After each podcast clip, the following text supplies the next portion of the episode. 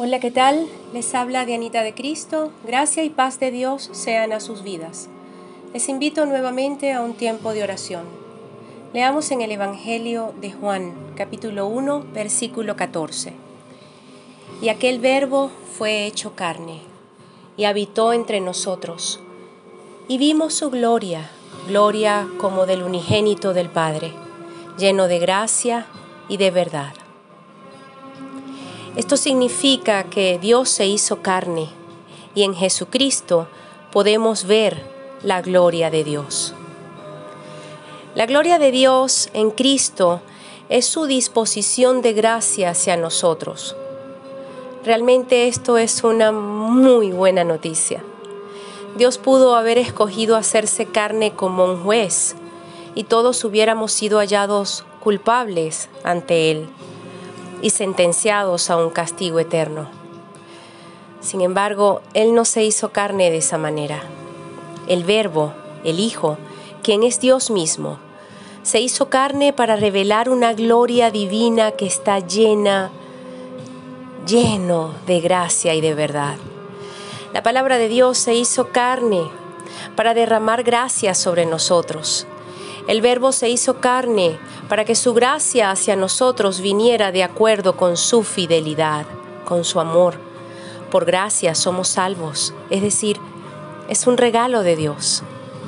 Jesús es nuestro más hermoso regalo de Dios. Él se hizo carne. Dios no estimó el ser Dios mismo para hacerse carne y habitar en medio nuestro. Y es que tenía que tener carne para entregar su vida y morir por nosotros. La palabra se hizo carne para que fuera posible la muerte de Jesucristo. La cruz es donde más resplandeció la plenitud de la gracia de Dios. Allí se manifestó y allí se adquirió para toda la humanidad la gracia salvadora, para que todo aquel que crea en Él, en Jesús, no se pierda, sino que tenga vida eterna. Cuando Cristo murió, Dios derramó gracia sobre nosotros, porque Cristo llevó el castigo por nosotros. Nunca antes en la historia ha sido revelada la gloria de Dios. La gloria de Cristo es la imagen de Dios, pleno en gracia y pleno en verdad.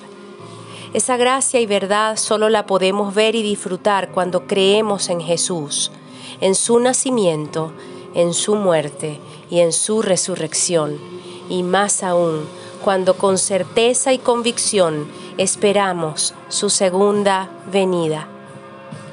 Oremos. Padre, tú dices en tu palabra que a todos los que te reciben tú les das potestad de ser llamados hijos de Dios. Gracias por Jesucristo en Él está la vida y Él es nuestra luz. Gracias por nuestra fe en Cristo Jesús, porque eres tú quien pone tanto el querer como el hacer. Gracias porque la fe es un don de tu Espíritu Santo. Gracias Señor porque nos diste a Jesús. Gracias por hacernos herederos de su gracia y de su verdad. Gracias por tu gracia y tu verdad. Padre, haz resplandecer tu rostro en nuestras vidas. Llénanos más y más de tu presencia.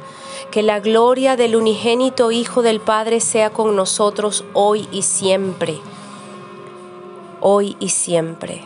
Eres nuestra Navidad. Eres nuestra salvación.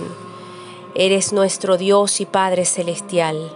Eres nuestro Señor y Salvador. En tu nombre oramos, Jesús. Amén y amén.